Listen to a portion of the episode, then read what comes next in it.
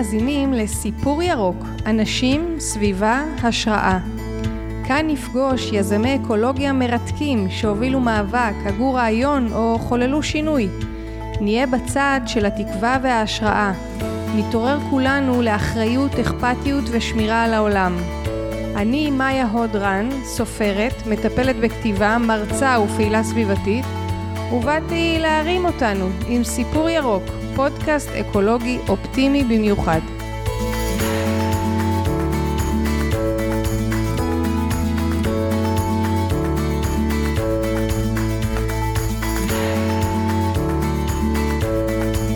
איך אפשר לעסוק באקולוגיה בלי לדבר על בעלי חיים?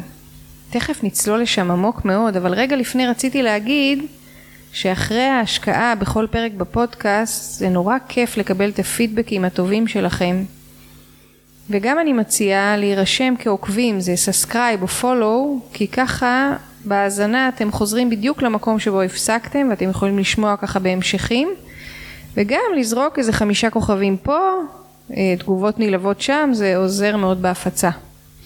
ועכשיו, אני שמחה לארח היום את גל חכים אשר, פסיכולוגית חינוכית מומחית, ראש התוכנית לטיפול רגשי בנוכחות בעלי חיים במכללה האקדמית באורנים, ומנהלת מכון אדם וחיה לקידום דו-קיום בינינו לבין בעלי החיים, ואת מוגלי, הכלבה שלה, שנמצאת איתנו גם.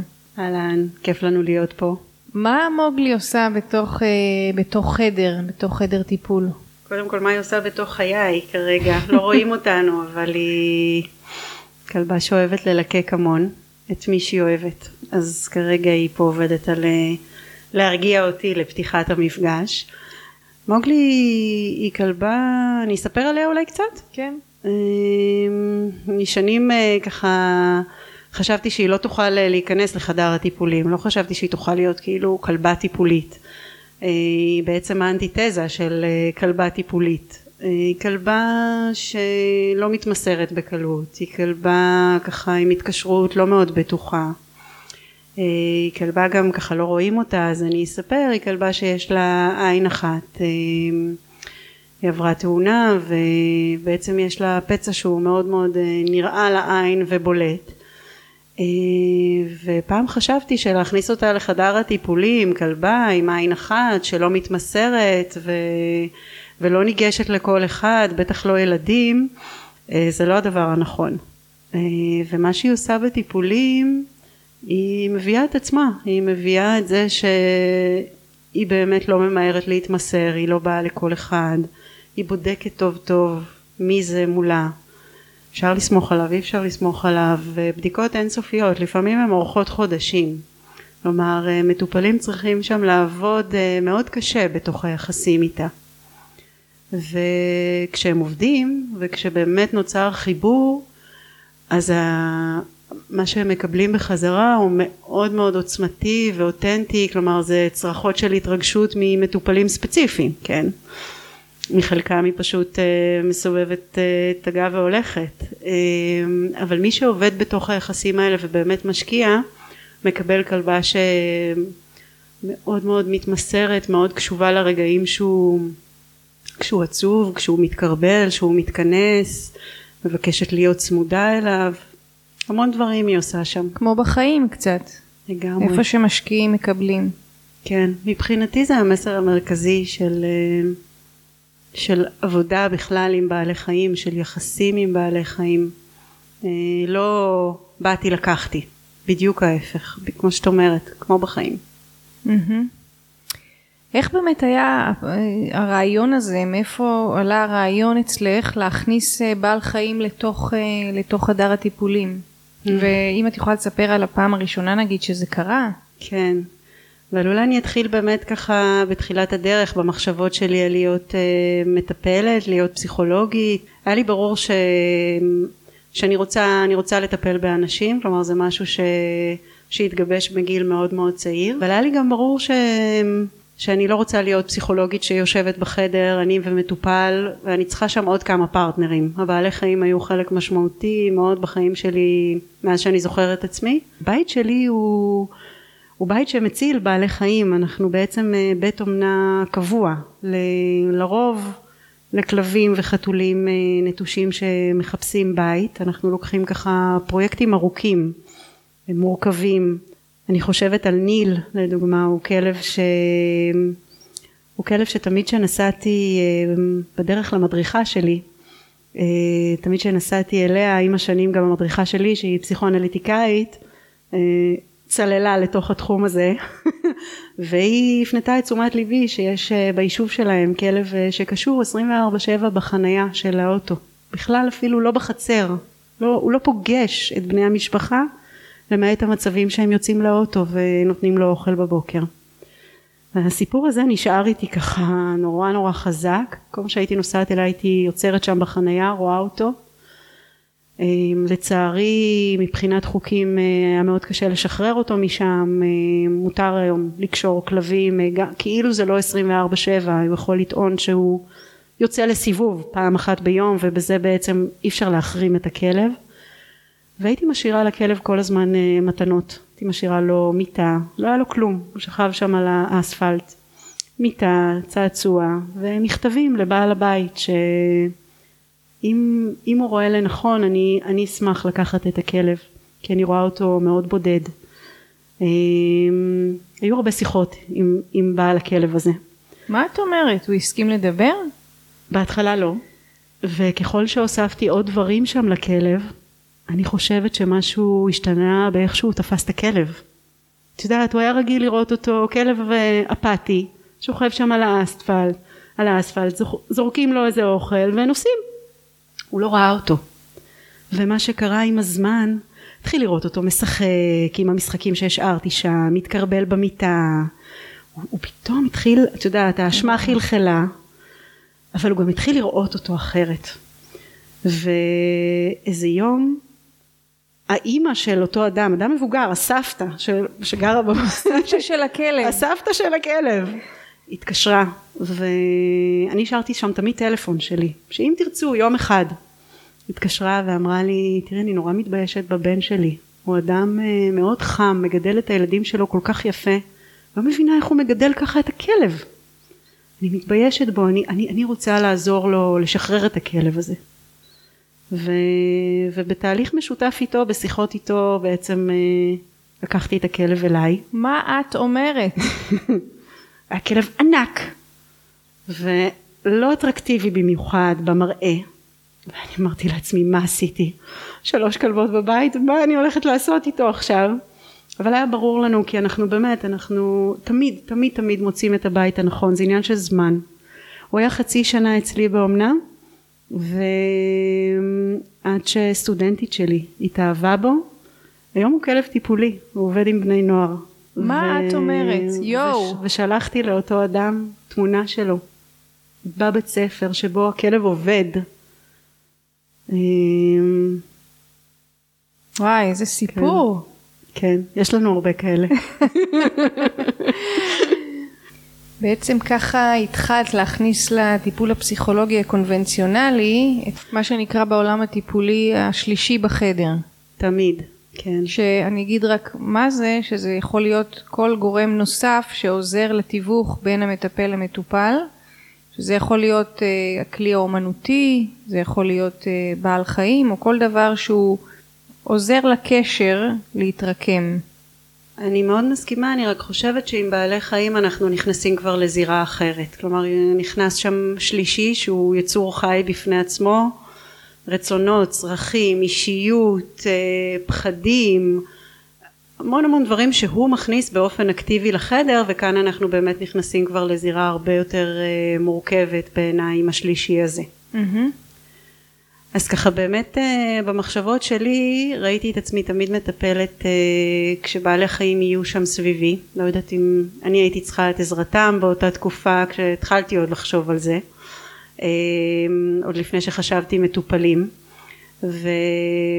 ובכלל ככה אחרי התואר הראשון שלי בפסיכולוגיה לא, לא רצתי לתואר השני. עשיתי איזושהי עצירה ו... והלכתי לחפש את הדרך איך אפשר לעשות את זה יחד עם בעלי חיים. לא היה אז אה, מקומות שלומדים בהם דבר כזה בארץ? זה היה מאוד בחיתולים וגם בי הייתה איזושהי תחושה של אני רוצה לעשות את זה כמו שצריך. אני רוצה גם לעשות את המסלול המלא ללמוד להיות אשת טיפול להיות פסיכולוגית. לא ידעתי הרבה על המסלולים של מטפלים בעזרת בעלי חיים. הכרתי רק ככה כמה מסלולים מאוד מקוצרים כאלה של שנה הבנתי שזה לא, לא הדבר אתה לא, לא הופך למטפל במסלול כזה. ולא הכרתי בזמנו גם את המסלול שאני מרכזת היום שהוא כן קיים כבר עשרים שנה. אמ, והכרתי ככה את הדרך הקונבנציונלית. אמרתי טוב אני הולכת אה, ללמוד להיות פסיכולוגית אבל עשיתי איזושהי הפסקה בין התואר הראשון לשני והלכתי לחפש ככה מה יש בחו"ל לגבי התחום הזה אז נסעתי הברית. בעצם זה המקום היחיד שידעתי שבאמת אה, שהתחום התחום קיים באיזושהי רמה. שהוא מפותח שהוא קיים ש, שעובדים דרך זה ככה מהבירורים שעשיתי באותה תקופה באירופה זה כמעט ולא היה לצערי עד היום. אבל בארצות הברית זה, זה, כן, אה, זה כן קיים זה כן מתפתח. בעצם אחרי התואר הראשון אני נסעתי ל... לאפסטייט ניו יורק, מקום שככה ברוסטר, זו עיירה נידחת, בלי כלום, שהייתה שם בעצם חווה לשיקום, אה, לשיקום בעלי חיים ובעצם לחינוך וטיפול של אה, ילדים ונוער שהגיעו אה, משכונות מצוקה בניו יורק. ושם שם נתקעתי שנה תכננתי להיות שם ככה כמה חודשים, בעצם אה, זה מסלול של התמחות לאנשים שסיימו תואר ראשון ורוצים לבוא וללמוד איך אפשר אה, לשלב בין באמת עבודה אה, טיפולית עם ילדים לבין עבודה עם בעלי חיים. אז זה תהליך התמחות מאוד מאוד מיוחד, בזמנו היה להם אפילו מלגות כאלה, הם, ככה זה היה הכל כלול, מזמינים אותך, גרים שם ובעצם אתה עובד שם אינטרשיפ מאוד מאוד אינטנסיבי מהבוקר עד הערב של טיפול בבעלי חיים ותוך כדי גם מפגשים אה, פרטניים של אה, ילדים בנוכחות בעלי החיים. לפני שאתה עוד מבין מי נגד מי אתה לא מבין לא בבעלי חיים ובטח עדיין לא בטיפול אחרי תואר ראשון אה, ושם התחלתי. שם התחלתי להבין מה קורה במפגש הזה.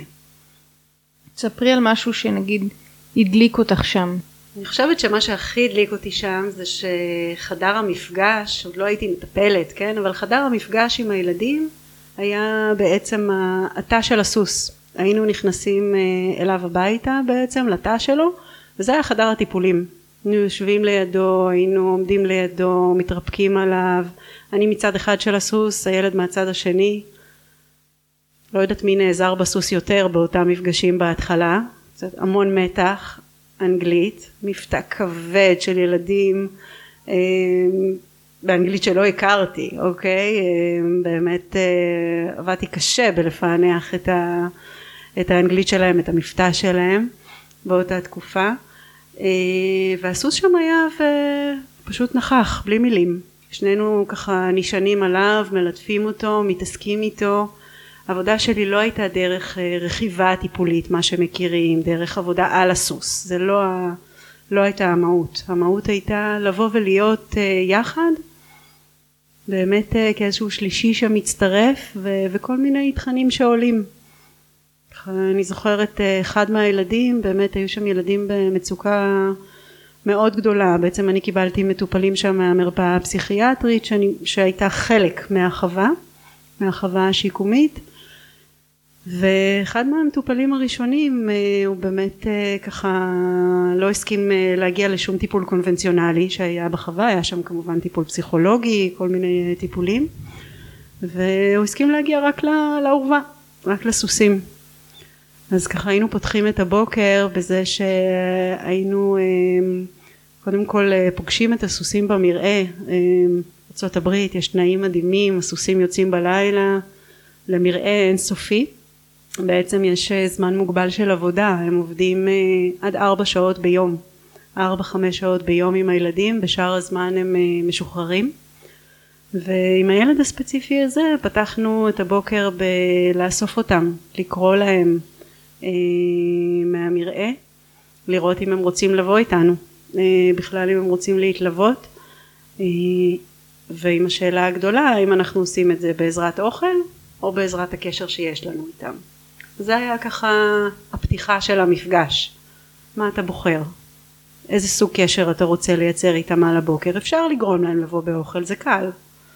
אתה עושה רעש עם הכלי של האוכל, הם באים.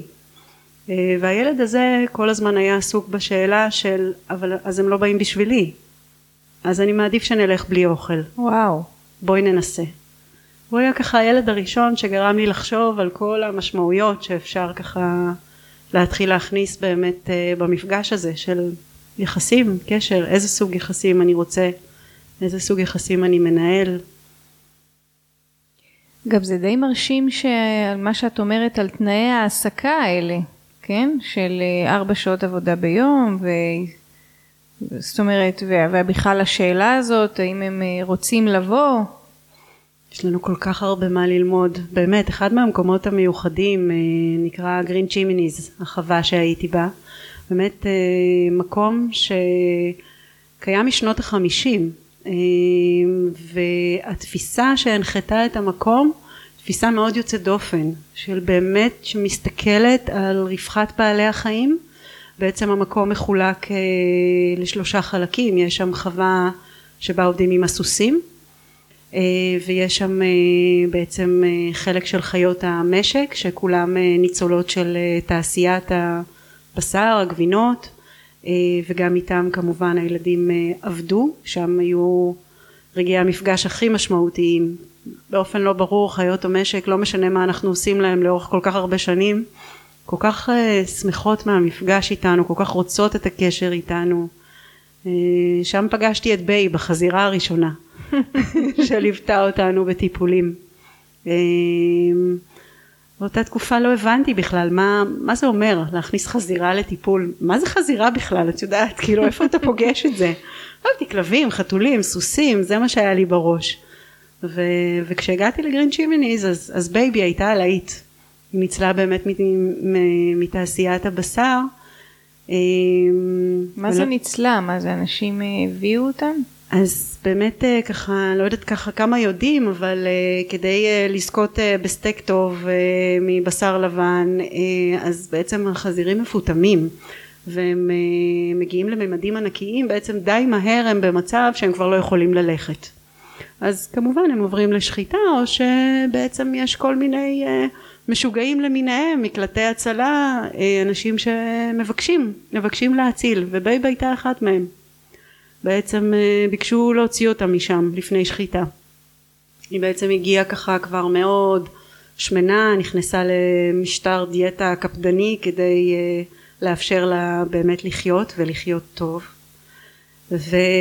והייתה לה שם חצר גדולה כזו של אה, אמבטיות בוץ שהיא אהבה, אהבה להיות בהם וגם שם היו הטיפולים בעצם גם שם היינו יושבים יחד עם בייב, יחד עם המחשבות שבייב מעלה שמצד אחד היא, היא הייתה בעצם כבר נכה, לא יכלה ללכת, לא יכלה לרוץ, אה, לחלקם היה מאוד עצוב לראות אותה.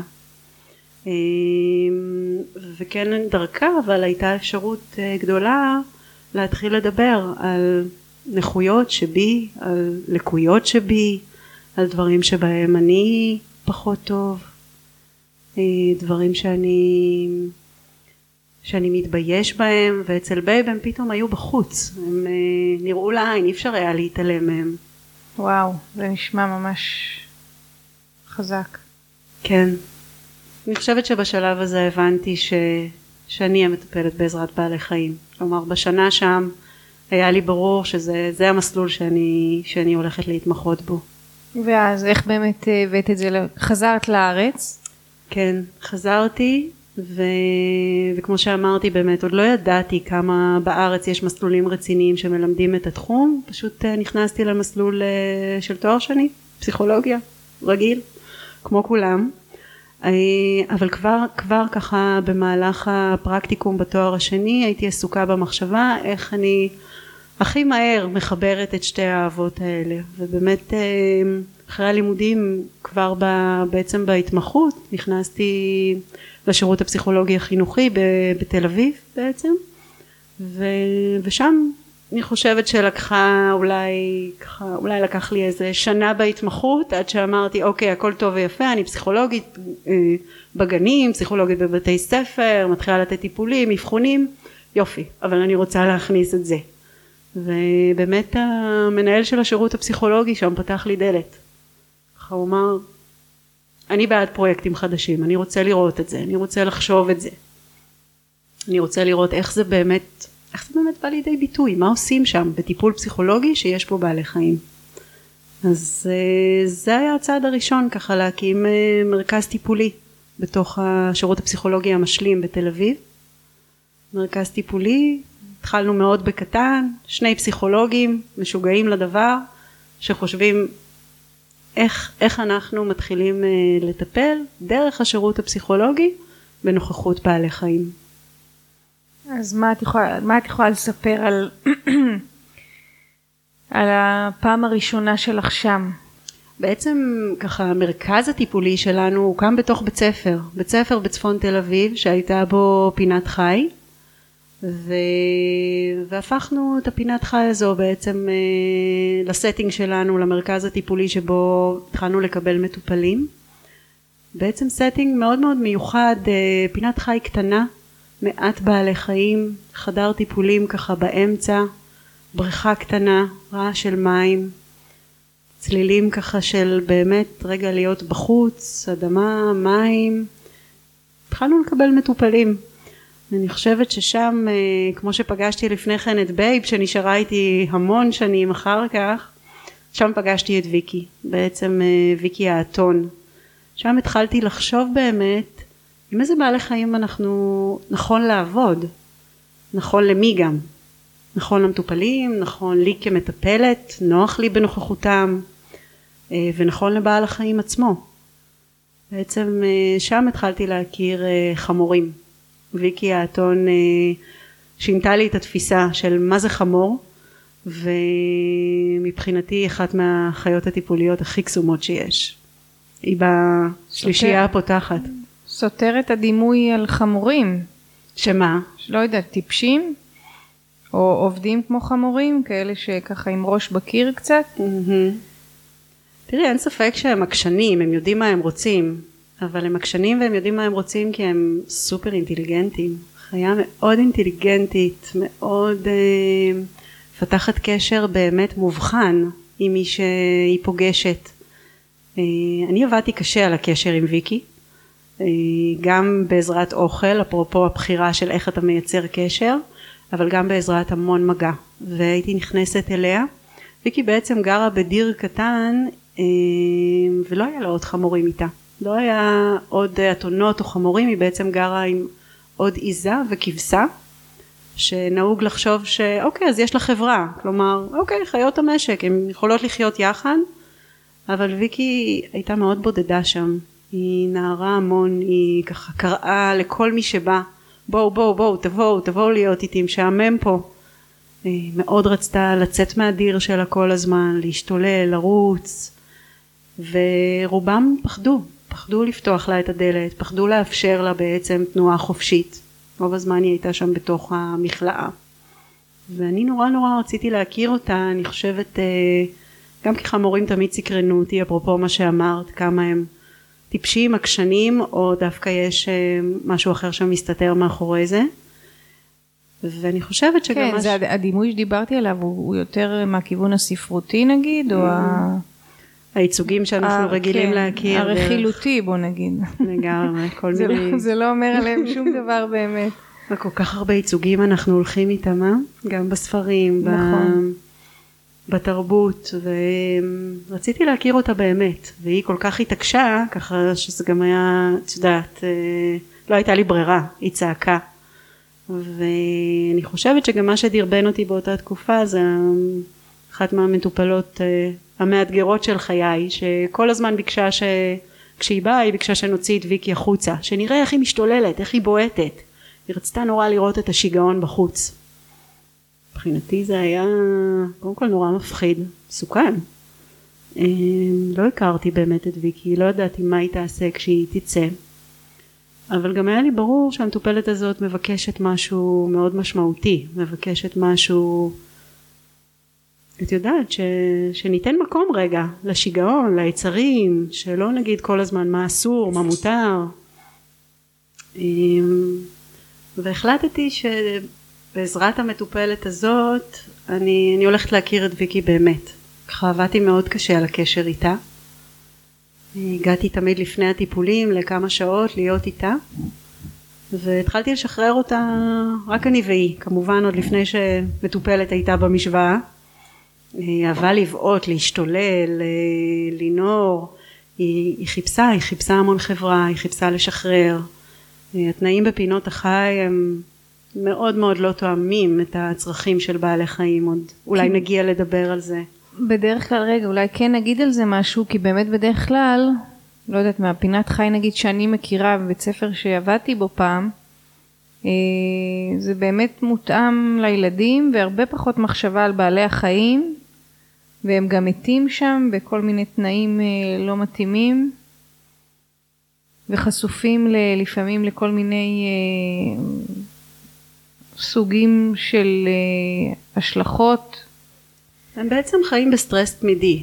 הם מגיעים לשם מתוך תפיסה של משאב, משאב עבור הילדים, בעצם מתוך התפיסה שרווחת ושאני גם מסכימה איתה, ש, שבעלי חיים עושים טוב, עושים טוב לנו, עושים טוב ל, לילדים um, ו, וזה בעצם הדרך uh, שמצאו כדי לייצר את המפגש, אבל בעצם איזה סוג מפגש מתקיים כש...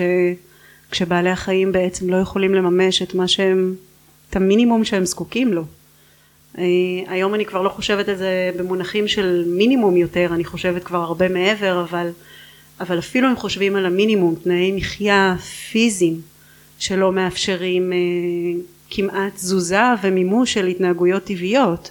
כלומר, אם אני אתון, אז המינימום מבחינתי הוא קצת אה, לרוץ, הוא אה, הוא אה, לשכב על האדמה ו- ולהתחכך עם הגב ו- אמ, ושיהיו לי גם חברים בני מיני ככה הכי הכי בסיסי את יודעת התנאים הבסיסיים שכולנו זקוקים להם חברה אמ, ויכולת אה, לנוע אני חושבת אה, ככה אנחנו פה היום ימי קורונה אני חושבת שאנחנו מרגישות כל כך חזק מה קורה כש, כשאין לנו אפשרות לשנות לנוע לגוון אותו דבר, הם בעצם יושבים שם משועממים בסטרס תמידי.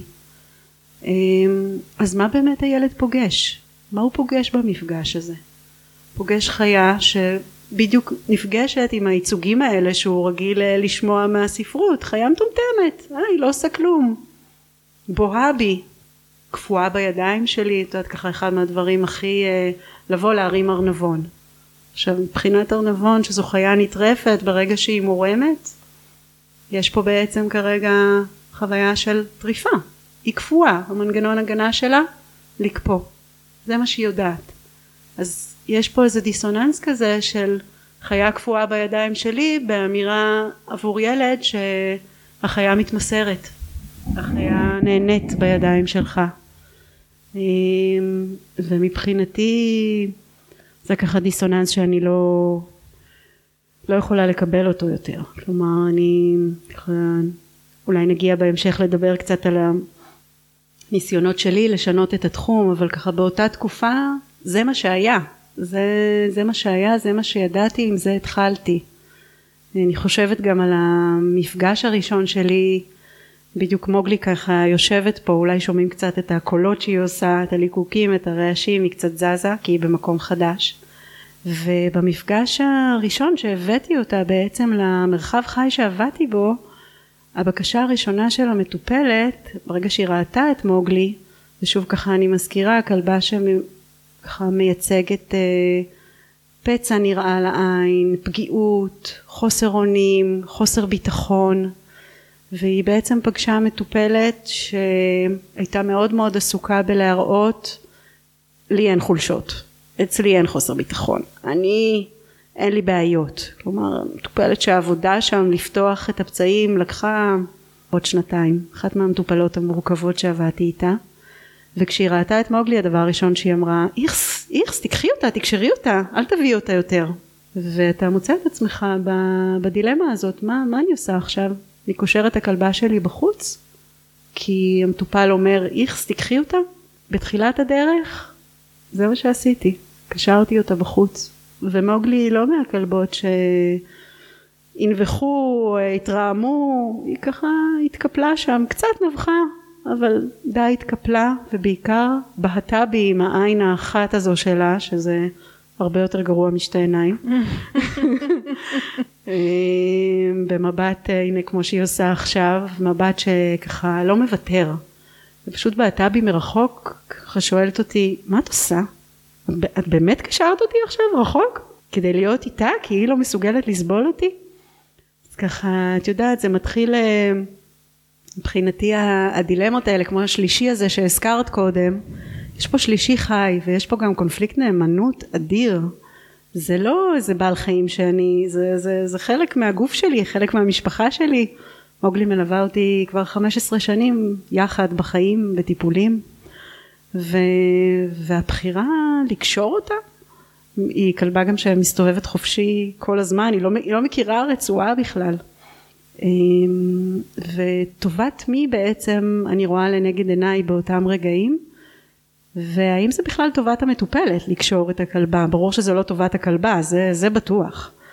אבל האם זו טובת המטופלת? ו, והיום אני יכולה לחשוב את זה אחרת. כלומר היום ברור לי גם שזה לא טובת המטופלת. ברור לי שהמסרים האלה של של כשיש לך בעיה אתה מדחיק אותה, כשיש לך בעיה אתה קושר אותה בצד, אתה עוצם עיניים, אתה לא מתמודד איתה, זה לא המסרים שאנחנו מחפשים להעביר אה, בחדר הטיפולים. אז מה היית עושה נגיד היום במקרה כזה? אה, כבר כל כך הרבה פעמים הייתי במקרים האלה מאז, כלומר אני חושבת גם אחרי אותה חוויה לקחתי את זה המון עוד אה, ככה להדרכה, לחשיבה היה לי ברור שזה לא היה אקט נכון, בטח לא למוגלי, לא לי, כי גם אני לא הייתי פנויה למטופלת כבר באותו רגע, בתוך הקונפליקט הזה, וגם לא למטופלת, אה, באמת אה, מתוך המטרות שלשמם התכנסנו בעצם. והיום אה, היום אני לא אקשור, אני לא אקשור בעל חיים, אני לא אכניס אותו לכלוב כי כרגע המטופל מפחד, אז נשים את החתול רגע בכלוב בזמן שאני מפחד. אנחנו, אנחנו נדבר, אנחנו נדבר את זה, שזה אולי מגעיל לראות את מוגלי, אולי יש פה המון דברים שאני עוד לא רוצה לפגוש בכלל. את הפחד שלי, את החוסר אונים שלי. אין ספק שזה מאתגר כמטפל. כלומר, אתה יכול למצוא את עצמך כבר מהמפגשים הטיפוליים הראשונים, נדרש להתחיל לגעת בתכנים שלפעמים ייקחו חודשים בטיפול הקונבנציונלי ולפעמים טוב שהם גם לוקחים את הזמן. אה, אבל הדברים צפים. כשבעלי החיים נוכחים ואתה נותן להם באמת להיות נוכחים ממה שהם ולא שם אותם בכלוב או מרים ומשתק אותם אז המון המון דברים צפים והם צפים מהר. ו... וזו העבודה בעיניי ככה הכי מאתגרת שלנו של, של אלה שבחרו להכניס uh, לתוך המפגשים uh, בעלי חיים. במקרה של הילדים האלה מדובר נגיד בילדים או מטופלים אז הם יודעים למה שהם באים לפגוש בעלי חיים או לא? הם יודעים, הם יודעים שזו נגיד במקרה שלי פסיכולוגית שגם אה, מטפלת בבעלי חיים ושבמפגש איתה אתה מגיע לפגוש אה, את הכלבות שלה. תלוי באיזה תקופה בחיים. היום ככה אני מכינה את ההורים מראש באינטק בפגישת ההיכרות לזה ש, שבעצם כשהוא יגיע הוא יבוא והוא יפגוש אותי ואת שלושת הכלבות שלי היום אני עובדת עם שלושתן אה, אז, אז הוא מבין, אבל בעצם הוא לא באמת מבין כן, לאן הוא נכנס. נכון. הוא נורא נורא אוהב בעלי חיים, אה, הוא נורא נורא אוהב אה, לרכוב על סוסים, הוא מאוד אוהב לקחת כלבה ברצועה, מה היא יודעת לעשות הכלבה שלך? במה אפשר לאלף אותה? עכשיו, אף אחת מהכלבות שלי לא יודעת לעשות כלום, הם לא הולפו מעולם. ו... ואז, ואז מתחילות האכזבות בעצם, ומתחילים התסכולים, הצורך בדחיית סיפוקים, האכזבה שהכלבה לא מיד התמסרה, אה, זה שהיא לא עושה מה שביקשתי. מבחינתי מתחילה העבודה הטיפולית. Mm-hmm. המפגש עם החיים, עם התסכולים. אמרת שלוש כלבות בתוך אה, חדר טיפול? אחת בכל פינה ואת ברביעית? אה, לפעמים אני נדחפת אחורה עם הכלבה השלישית שהיא באמת המשוגעת של החבורה. אז אה, באמת היום אני עובדת עם שלושתם, כלבות מאוד מאוד שונות אחת מהשנייה, אז מוגלי קצת סיפרתי, ומונה היא כלבה שחורה, אה, שבעצם הייתה בכלוב כל חייה, בעצם אימצתי אותה כשהיא הייתה בת חמש, אחרי שהיא גלה בעצם חמש שנים בכלוב, כלבה שחורה, לא מאמצים שחורים. והגעתי ככה לכלבייה okay, אוקיי, ושאלתי... ברצינות את אומרת את זה? לגמרי, לגמרי. כל uh, כלבייה שתלכי לאמץ, תשאלי אותם ככה, לאיזה כלב פה אין סיכוי? הם ישר יצביעו על השחור. מה את אומרת? חתול שחור, כלב שחור, הוא יחכה שנים. וואו. כן, אפרופו ייצוגים, סטיגמות, סטריאוטיפים שיש לנו. אנחנו גזענים גם בכלבים, את אומרת. וואו. את יודעת, הגעתי, פגשתי את מונה בכלבייה, שאלתי, גם היה לי בראש, אני רוצה שהיא תהיה כלבה טיפולית, ושבכל זאת שתתמסר, כי מוגלי היא לא מהמתמסרות, ורציתי להוסיף פרטנרית שאולי תתמסר יותר, אז, אז הם אמרו לי, מונה, מונה היא מושלמת, היא מתמסרת לכל אחד, ילדים, מבוגרים, היא מתרפקת, אז, אז איך היא חמש שנים בכלוב? כי היא שחורה. וואו. אז, אה, אז מונה הצטרפה לחבורה. והיא באמת מביאה משהו מאוד מאוד אחר לחדר, היא מלקקת כל מי שנכנס בשנייה שהוא נכנס. וגם עם זה אני, עם החומר הזה אני עובדת, את יודעת, ילדים ישר אומרים, וואי, איך היא אוהבת אותי. את יודעת, אני יכולה לשתוק ולהגיד, אה, אמ, או, או להגיד, וואו, איך היא אוהבת אותך. ולפעמים אולי אני גם אעלה את השאלה, אתה חושב שהיא באמת אוהבת? הרי הרגע נפגשתם. אולי זה משהו אחר. אולי נורא רוצה שאתה תאהב אותה. ואז אנחנו מתחילים לעבוד בעצם. מונה מכניסה זה משהו באמת, אחר. זה באמת נושאים הארדקור uh, ישר ברגע הראשון. נכון. התחום שלנו מאוד מאוד מאתגר. תראי, אני יכולה לחכות עם זה כמובן, אני יכולה לתת לו ליהנות עם מונה ו- ולפנטז ש- שזה ככה רק איתו ו- ולתת לו ליהנות. אני לא חייבת להכניס את התוכן uh, כמו, כמו תמיד כמטפלים. אנחנו לא מכניסים הרבה מאוד דברים שאנחנו חושבים אותם. אנחנו חושבים את העיתוי אבל אה, מבחינתי זה באמת איזה כר מדהים של אה, תכנים דינמיים שאפשר לעבוד איתם ברגע שבאמת מסתכלים על זה. כי אני חושבת שהרבה מטפלים פשוט אה, ככה אולי מה שהיו רגילים בתחום שלנו של טיפול בעזרת בעלי חיים. אמ, בעצם להכניס בעל חיים כדי שהוא ישבור את הקרח והוא ייצר איזה חוויה של, של חום ואהבה ו, ואיזה יופי שהיא מתמסרת לכל אחד. זה, זה מה שחיפשנו זה כאילו הכלב הטיפולי הקלאסי. ו, ואני עובדת מתפיסה אחרת באמת ש, שמסתכלת על, ה, על התכנים המורכבים בתוך זה ולא אני לא מכניסה לשם בעלי חיים כדי uh, לשבור את הקרח ולתת חום ואהבה. אני חושבת שזה זה מאוד uh, ככה חד ממדי ככה זה פספוס מאוד גדול של מה שהם אנוכי. מאוד. אז מה כן? עולמות שלמים של, uh, של באמת uh, תכנים שקורים בתוך מפגש בין אני לאחר מפגש עם מישהי שכל כך צמאה לאהבה כי היא הייתה חמש שנים בכלוב והיא מלקקת את כל מי שבא כי היא רק כל כך זקוקה שהוא יאהב אותה. ובדבר הזה אני אשתמש, את יודעת, אה, אני חושבת על מטופלת ככה, אני עובדת הרבה ילדים שעברו פגיעות מאוד משמעותיות אה, בהתקשרות עם אובדנים מאוד משמעותיים, ילדים שנמצאים בפנימיות, אה, אחרי אובדנים מאוד גדולים ושהרבה פעמים מגיעים עם צמא אדיר ש, שרק שיאהבו אותם ולא משנה הם מוכנים לעשות הכל בשביל זה ואנחנו יודעות ככה עד לאן זה מגיע, לעשות הכל בשביל זה. אה, לתת את הגוף שלי, לתת אה, את מה שצריך כדי שיאהבו אותי.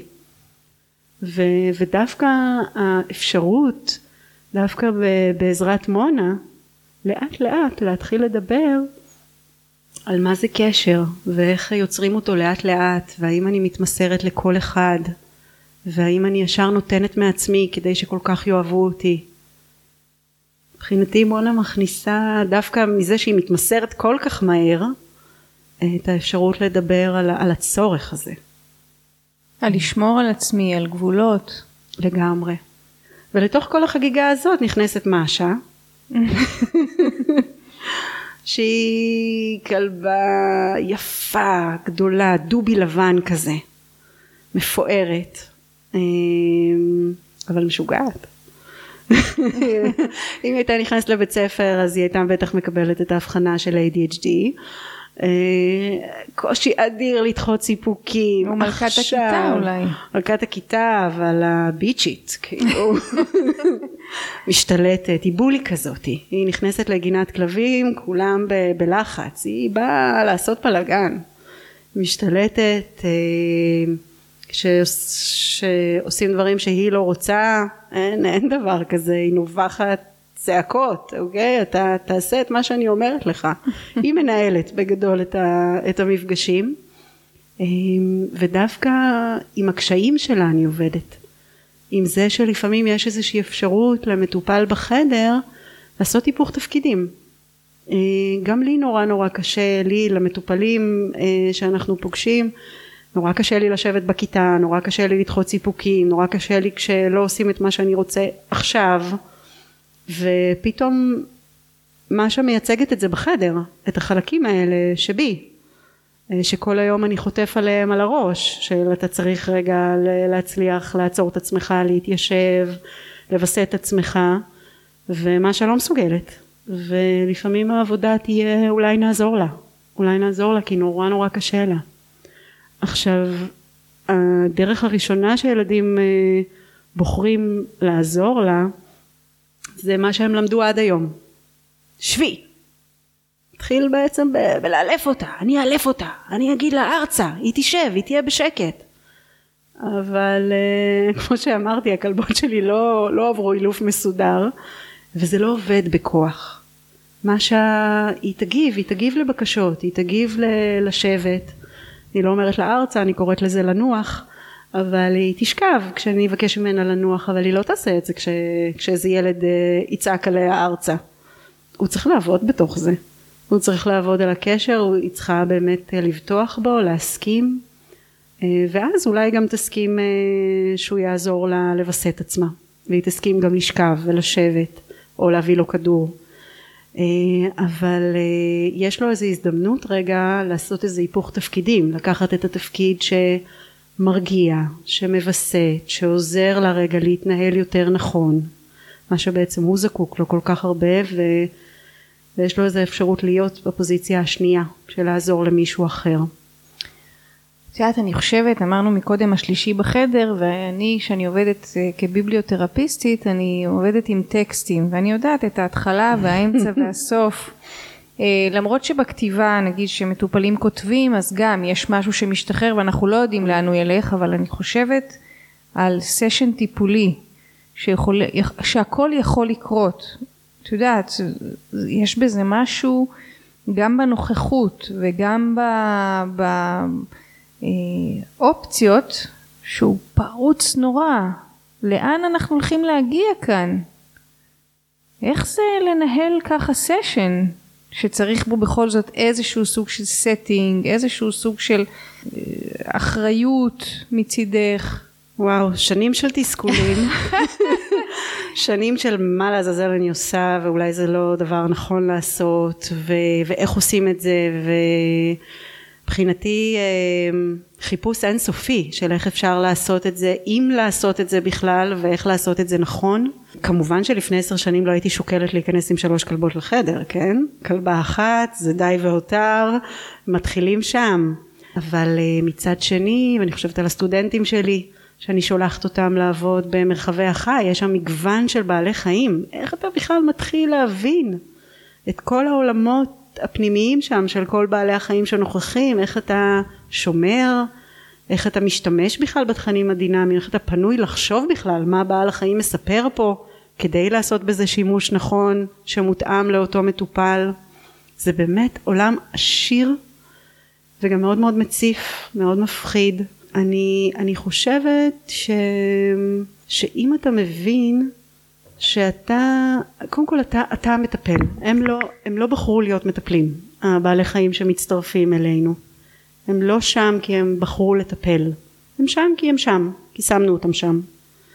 ואתה זה שבעצם מוביל את המפגש, אתה זה שצריך לחשוב את המפגש, אתה מטפל רגשי. הם מביאים את מה שהם מביאים. המון אפשרויות אה, נשמטות, כי אתה לא יודע לתפוס אותם, כי אתה לא יודע לראות אותם. פעם בתחום שלנו כשחשבו על מה זה טיפול בעזרת בעלי חיים, אמרו אוקיי, יש אה, ילד עם אה, קשיים תקשורתיים, נביא לו צו. גם כן, חיה סוליטרית, מתכנסת בעצמה, עם שריון גדול. והוא יהיה עם הצו, ככה התאימו בעצם, זה התחיל ככה, הדרך התחילה בלהתאים חיה לסוג הבעיה של הילד. אה, במובנים מסוימים אני חושבת שהתחום שלנו התחיל ממקום קצת אוטיסטי, ש- שלא ראה רחב mm-hmm. את הדברים. כי באמת זה כל כך מאיים כמו שאת אומרת, כל כך מציף, כל כך הרבה אפשרויות, כל כך הרבה תכנים. אז, אז אני שמחה שאנחנו כבר לא שם, אנחנו לא מתאימים צו לסוג הלקות ואנחנו גם לא באים ולוקחים את הצו. לצערי יש עוד uh, ככה אסכולות שעובדות ככה ומקומות שמכשירים בצורה הזו, אבל uh, מבחינתי יש שם איזשהו מרחב שקורים בו דברים. מותר גם לא להיות עם בעלי החיים, בתוך כל מרחב כזה יש חדר טיפולים שבעלי החיים יכולים לא להיכנס אליו.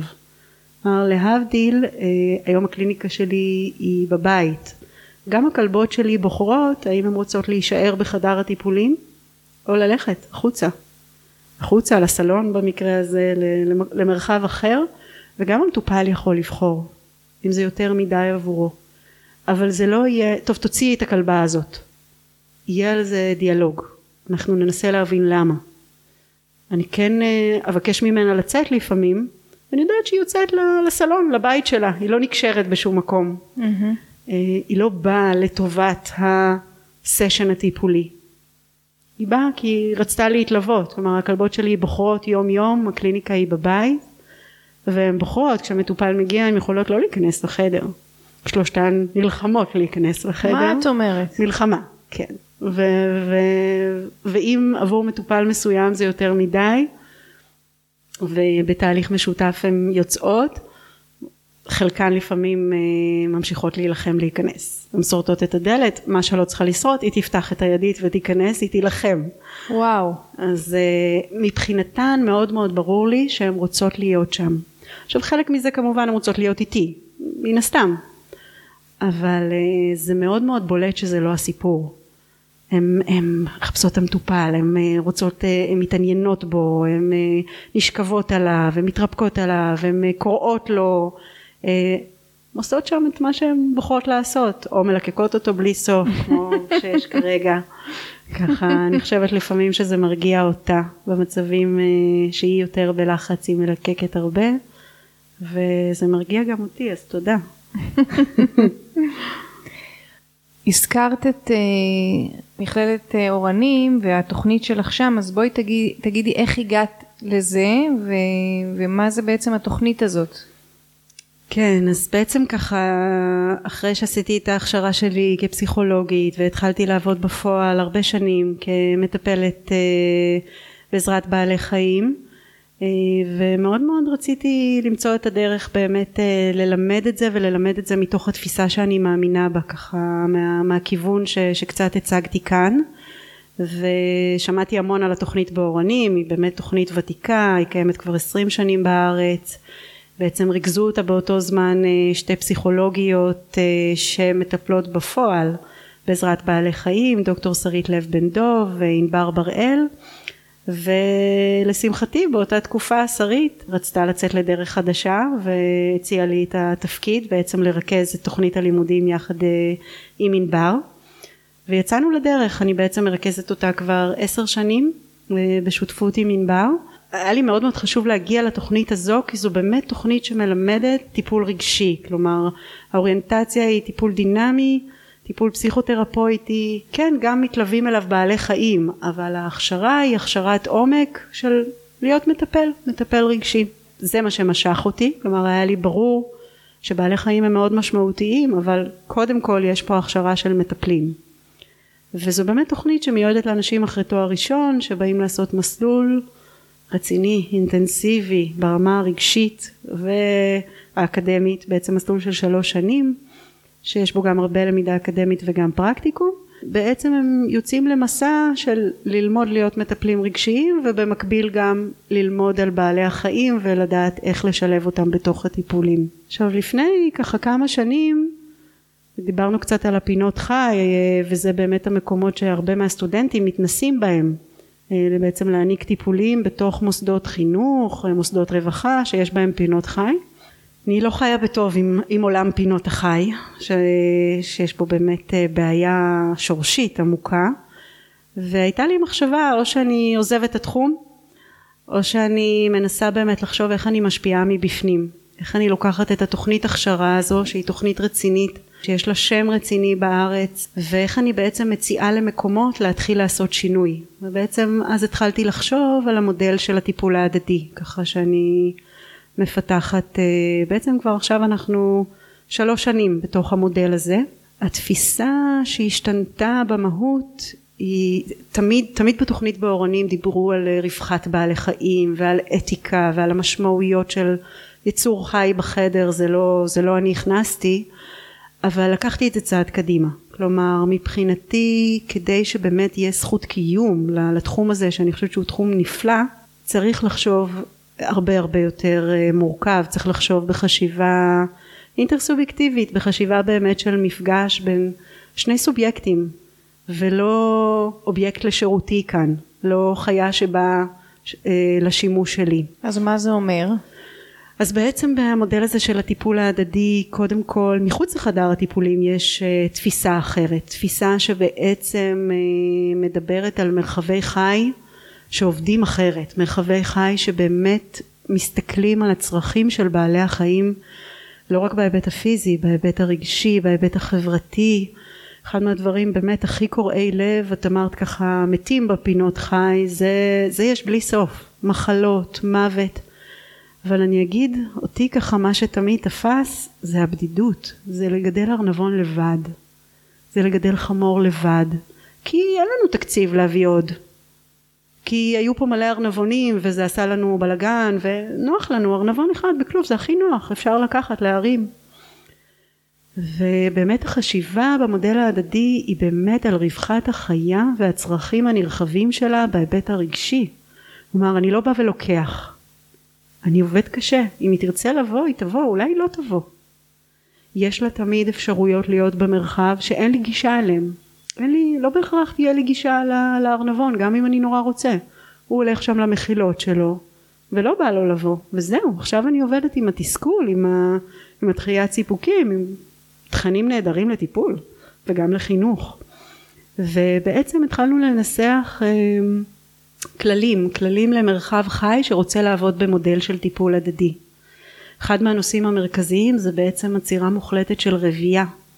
אחד מהדברים ככה בתפיסה הזואולוגית הכי קלאסי לחשוב בעל חיים ברווחה זה בעל חיים שמצליח להתרבות זה, זה האינדיקציה אבל זה לא ככה וזה בטח לא ככה בשביה בעצם במקומות שאנחנו פוגשים אותם זה אולי איזושהי אינדיקציה בטבע אבל אה, לא בתוך השבי.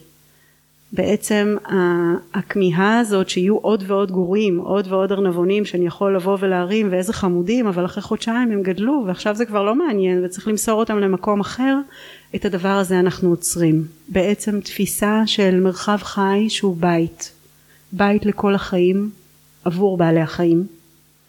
וכדי שזה יהיה בית לכל החיים זה צריך להיות בעצם בית של מספר מוגבל של בעלי חיים אנחנו עוצרים את הרבייה. כן לנו אני גם אה, אזכיר איזה סיפור אה, שאנחנו אני לקחתי אה, אוגרים שהיו לתקופת הקיץ שהילדים לא נמצאים בבית ספר אז לקחנו אותם לאימוץ בבית ובאמת אוגרת שנכנסה להיריון וילדה איזה שישה או שבעה גורים ואחר כך הרגישה מאוד מאוד לא טוב, לקחנו אותה לווטרינר שלה, שהיה אחראי עליה, הוא אמר לי כמה לידות uh, כבר היו לה בתקופה האחרונה, ואז מי שהייתה אחראית על הפינת חי אמרה לי שהיא יולדת כל איזה שלושה ארבעה חודשים, הוא אמר לי זה מתיש אותה, והיא באמת מתה אחרי כמה זמן.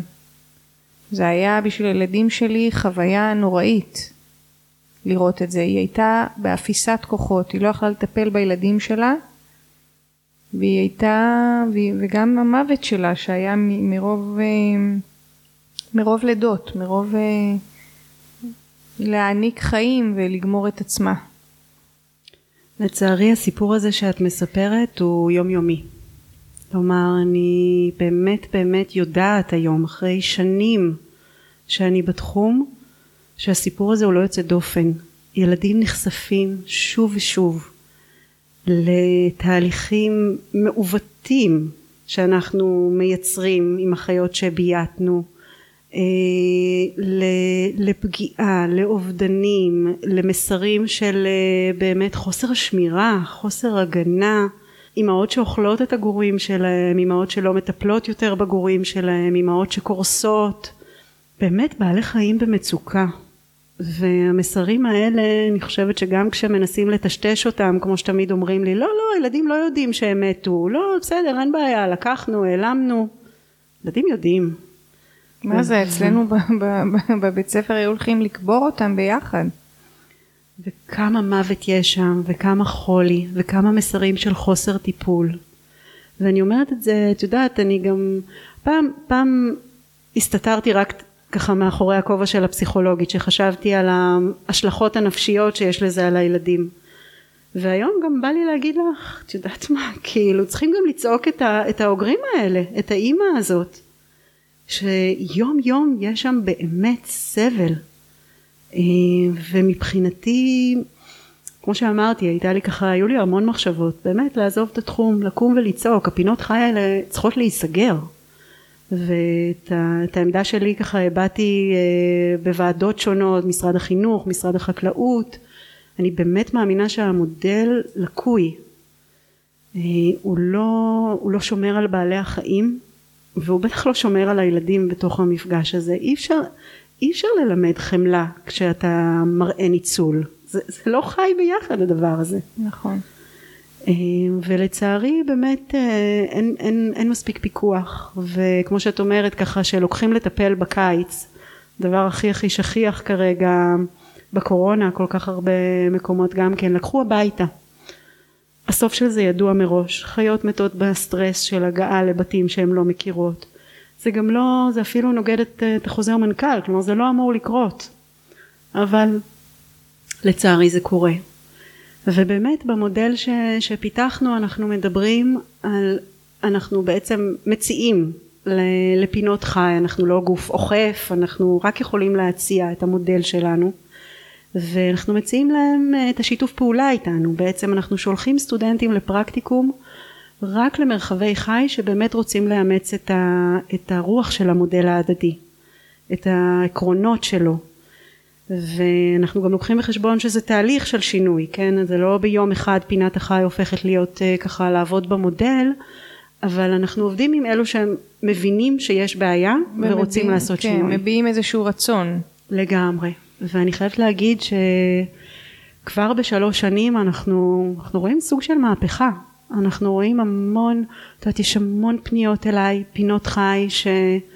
מטפלים בעזרת בעלי חיים אחראי פינות חי שסוחבים טראומות של שנים שבאמת של נזקים שהם עושים גם לבעלי החיים לעצמם ולילדים ורוצים שינוי ושואלים איך אפשר לעשות את השינוי. עכשיו המודל הזה אם אתה עובד בו נכון ומיישם אותו הוא גם מודל כלכלי מאוד נכון. כלומר אנחנו מדברים על פחות בעלי חיים עצירת רבייה בעצם מתן תנאים, מקסימ...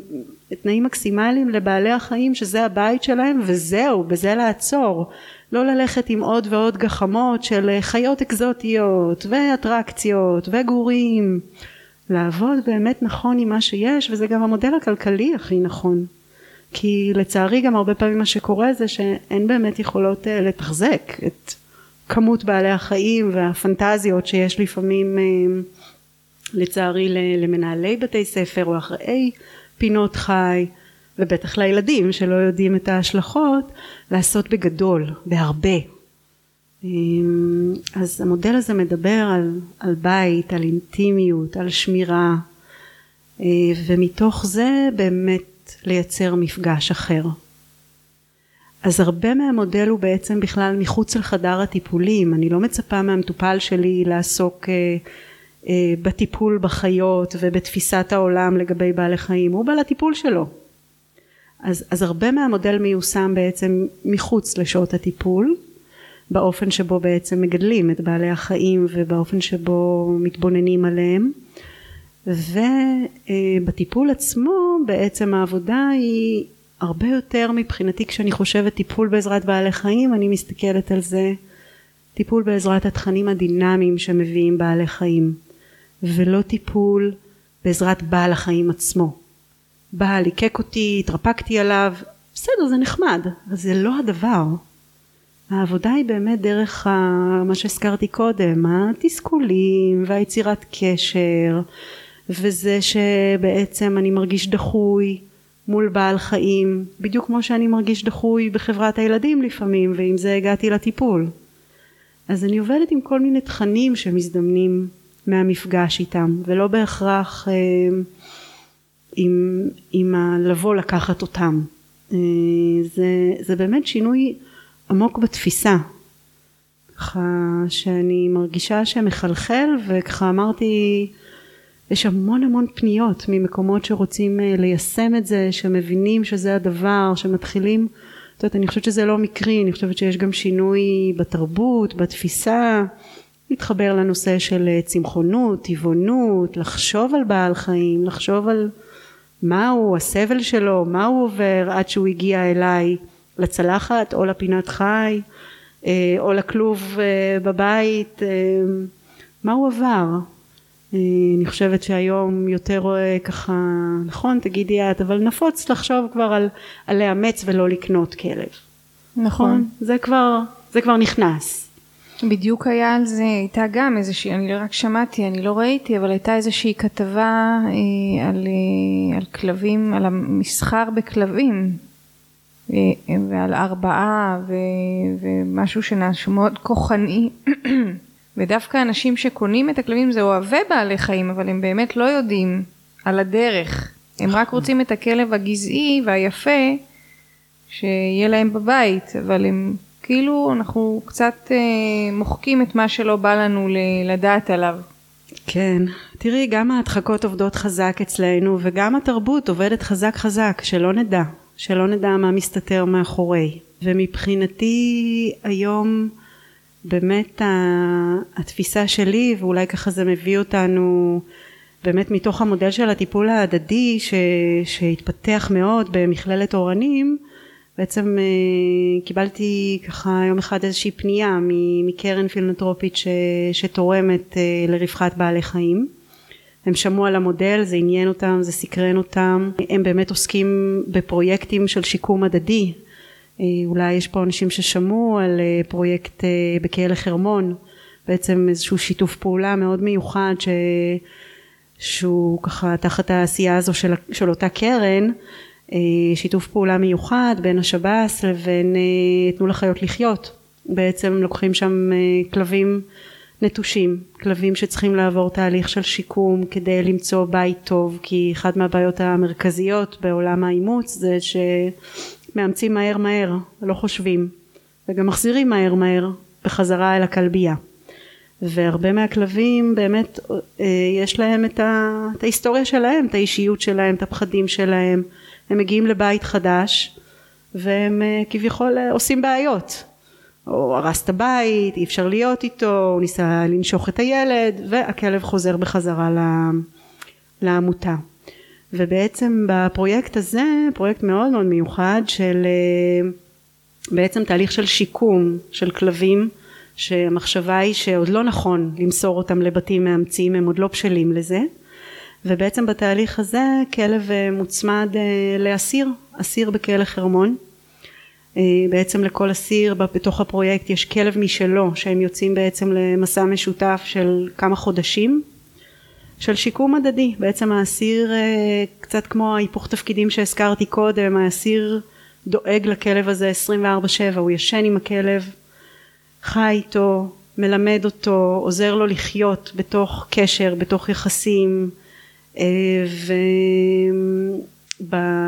בתוך התהליך הזה גם האסיר בעצם עובר תהליך, אה, תהליך של התקשרות, הרבה פעמים אנשים שאת יודעת שרפו הרבה קשרים בחיים האישיים שלהם ופתאום יש להם איזו אפשרות לתיקון, לייצר איזה קשר מאוד עמוק, מאוד קרוב, מאוד אה, ככה ללא הגנות, ללא החומות, ממקומות פגיעים, פגיעים של הכלב ופגיעים של אותו אדם, של אותו אסיר. ובעצם האסיר יש לו את ההזדמנות אה, לעזור לו בשיקום.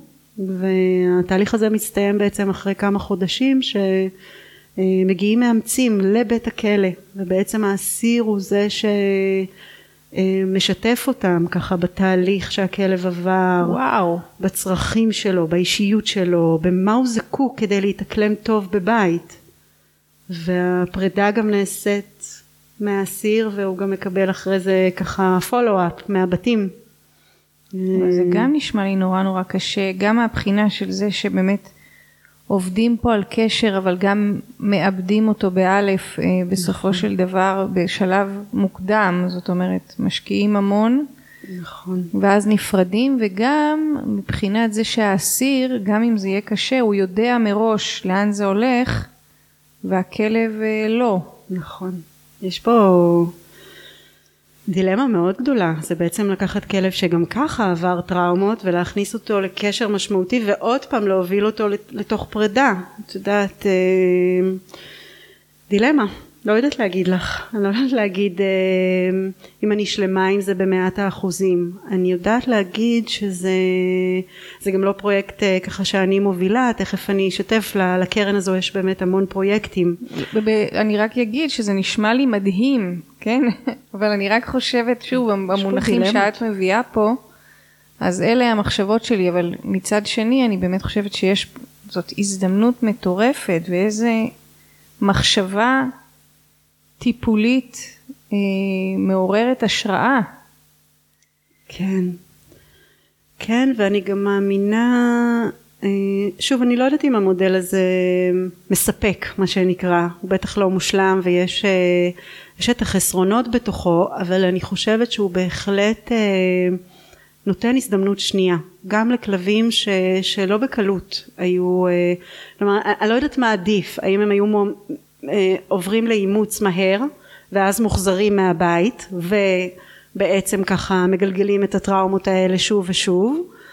אה, או, או ללכת על הכיוון הזה שפה הם באמת גם עוברים תהליך של למידה אמיתי של שיקום כדי להיות ערוכים להיכנס לבית ו, ולהתמסר אה, ולהתמודד. ושאלה שאלה נורא גדולה למורכבות של טראומות מתמשכות בעצם וגם לעבוד עם בעל חיים שעבר טראומה ו, ומה ההשלכות של הדבר הזה? וכאן ככה עולה לי חזק אה, פולי אה, תוכית אה, מיוחדת במינה. פולי גדלה שנים בבית בכלוב קטן לא עפה אף פעם. כי היא באמת גדלה בכלוב שלא מאפשר תעופה הביאו אותה לבית בשביל, בשביל הילד כי הוא נורא רצה תוכי והילד היה בן עשר והוא היה מאוד מאוד קשור אליה זה סוג תוכי שהוא כזה one man הוא נקשר לאדם אחד.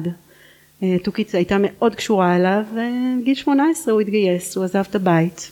התוכית הייתה במשבר עמוק. היא הייתה פשוט צורחת כל היום. התחילה לפצוע את עצמה בעצם אה, ככה אה, נקרעה את עצמה הוציאה לעצמה המון ככה תלשה לעצמה את ה... את הנוצות. שזה משהו שתוכים עושים ב- כשהם בטראומה. בהחלט. מצוקה נורא נורא נורא גדולה וההורים של אותו ילד אמרו אין לנו, אין לנו מה לעשות רוצים למסור בעצם התוכית הזאת הגיעה אליי למרחב חי שעבדתי בו בזמנו הגיעה לשיקום וכמו שאמרתי ככה אני עובדת במרחבי חי שבאמת דוגלים במודל ההדדי. והתחלנו בעצם בתהליך השיקום שלה. עכשיו זה היה נורא מעניין. העברנו אותה בעצם מהכלוב הקטן לחדר לכלוב אה, מאוד מאוד דומה לחדר שיש פה. חדר מרווח גדול שיכול לאפשר לה תנועה תעופה אבל היא לא עפה.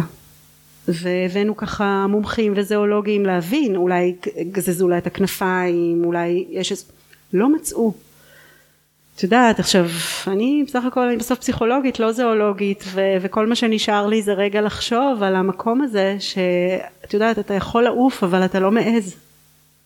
ואתה לא מאמין בעצמך אתה כבר שכחת מה אתה יכול. מה אתה מסוגל אתה כבר לא יודע שאתה מסוגל.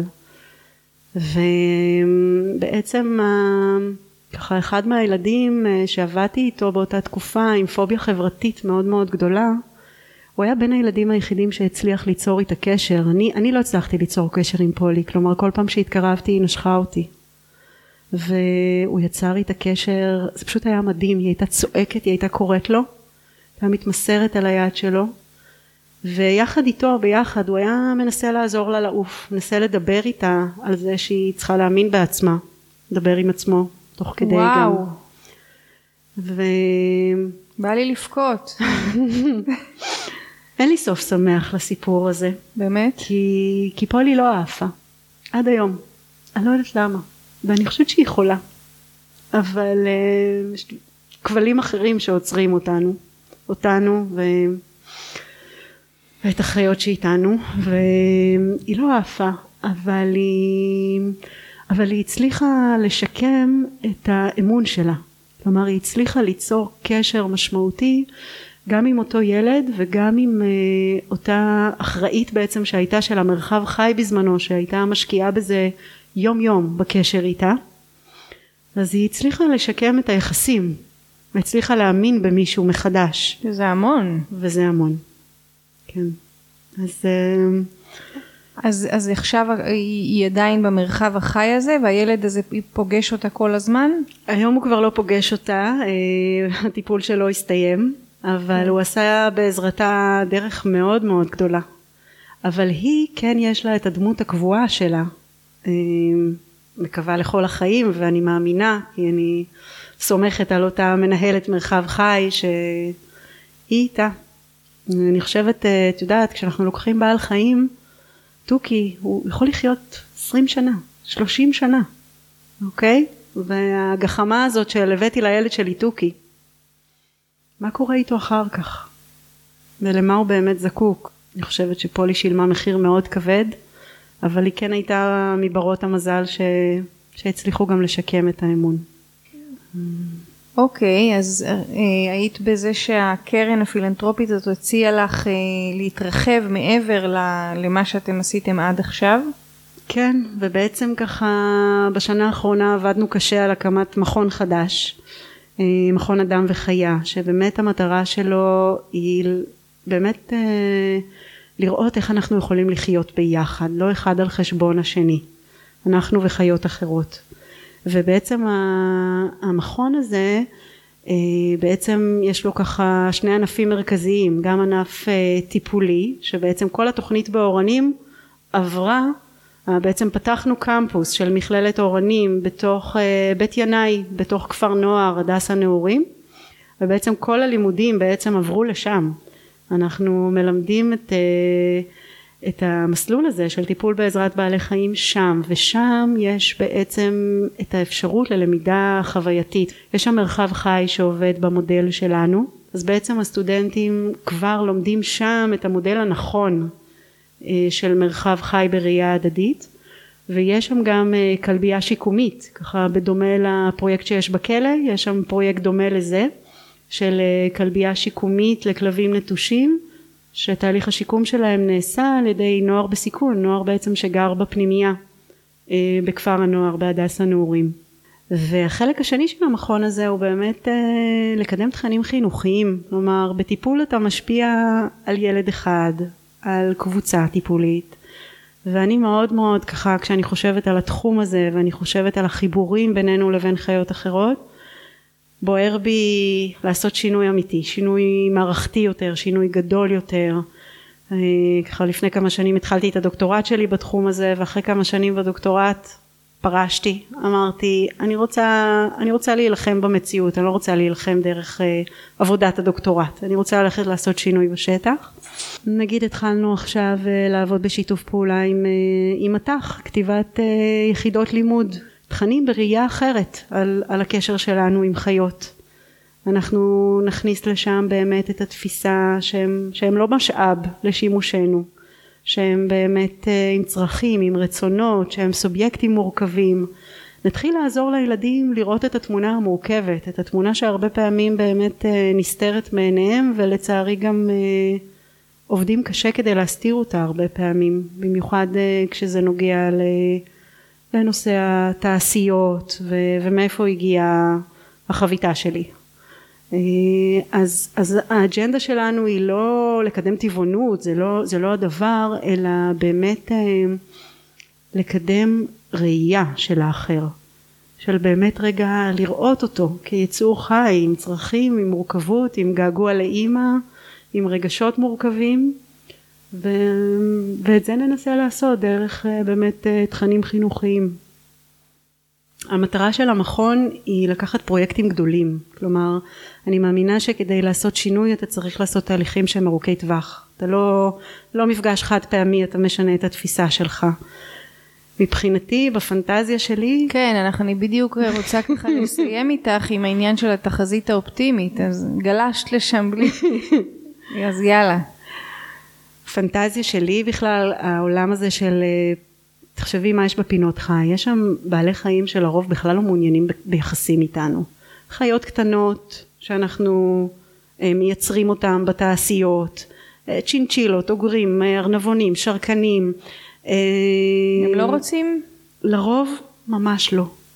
יש את חיות, אנחנו רגילים לחשוב עליהן כחיות המשק, בכלל העבודה שלנו במכון היא לטשטש את הקטגוריות האלה, יש חיות מחמד, חיות משק, חיות אקזוטיות, זה הרי כל מיני קטגוריות שעשינו לעצמנו כדי שיהיה לנו סדר בראש, הרי אנחנו לא נאכל את הכלב שלנו, נכון? כי הוא לא חיית משק. אנחנו מגדלים אותה כחיית מחמד, אנחנו עושים כל מיני קטגוריות שיהיה לנו, אנחנו, אנחנו רוצים סדר, קשה לנו עם עצמנו ועם מה שאנחנו עושים, אז אנחנו מארגנים את המציאות בכל מיני דרכים. ומבחינתי העבודה האמיתית, החזון זה, זה עבודה עם חיות המשק, בעצם אה, זה מחזיר אותי לבייב שהזכרתי אותה קודם אה, מניו יורק, אה, בעלי החיים שהם ניצולים מהתעשייה והם עברו חיים מורכבים והם עדיין באופן באמת מדהים כמהים לקשר איתנו. ואפשר בגלל שאני מדברת כרגע אולי בעיקר על היונקים פרות, עיזים, כבשים, הרבה יותר קל לנו להבין אותם. את הבעות פנים שלהם, את שפת הגוף שלהם, יש איזה דמיון בינינו. מבחינתי ככה כשאני חושבת על המרחב הטיפולי הראוי אז אני רואה שם חמורים שניצלו מהתעללויות ו... ופרות קסומות שכל כך מחפשות להתרפק שם עגלים זה כמו כלב ועיזים שאוהבים להשתולל ולשחק אה, ולקפוץ על טרמפולינה. ובאמת אה, מרחבים שיאפשרו לבעלי החיים לממש כמה שיותר. זה לא יהיה מושלם זה תמיד יהיה בשבי זה מה יש. הטבע כבר לא אין לאן לשחרר. אף פעם לא היו שם. לייצר מפגש עם חיות שמעוניינות בנו ששיקמנו אותם שנתנו להם אלטרנטיבה לחיים הרבה הרבה יותר טובים ממה שהיה להם ושהם בעצם מביאות לתוך המפגש יחסים באמת. לא יחסים של שולט נשלט. יחסים של, של ראיית אחר של חמלה. אמן. אמן. תודה מאיה על ההזדמנות ככה לשבת פה ולספר ולהסתכל את יודעת ככה מחדש על כל הדרך. זאת הייתה דרך אה, תמיד, זו דרך אה, כואבת, מורכבת, היו רגעים שבאמת, את יודעת, עם המון דילמות אתיות של מה אני עושה, האם אני עושה טוב. מקווה שאני אמשיך לשאול את זה. כן. אני חושבת שהדרך הזאת, אנחנו מתגלחים גם על, על חשבון כל מיני, אבל זה נכון לגמרי. לכל דרך. אה, וזה מלווה גם לפעמים בכאב ובתסכול, אבל מצד שני כשהכוונה שלנו טובה והמטרה היא טובה בסופו של דבר, נראה לי שזה, שזה מה שלוקח. מסכימה. את יודעת אולי ככה משהו משמעותי שעולה לי מתוך המודל הזה והעיסוק בשנים האחרונות ושותפות שיש לי עם, עם אדם שהוא פילוסוף, היסטוריון שחוקר יחסי אדם חיה, דוקטור אריאל צובל, והוא ככה מחדד לי כל הזמן וזה הולך לי כמו איזה ככה מצפן כזה, מה בעל החיים מרוויח מהמפגש איתנו, עם האדם. זה ככה המצפן שהולך איתי לחשוב את זה. לא, גם... רק, לא רק מה אני מרוויחה מהקשר איתו. לגמרי. נראה לי שזה משפט מעולה לסיים איתו. כן. אז תודה רבה. תודה לך, שמחתי מאוד. אז הנה מסתיים לו פרק נוסף, הארוך ביותר, של סיפור ירוק, פשוט לא יכולתי להוריד מילה מההתרגשות שהייתה פה היום. אני מזמינה אתכם להיות איתנו כל שבועיים בפרק חדש, וגם להעביר את זה הלאה, לאוהבי סיפורים ועולם. להתראות, מאיה הודרה.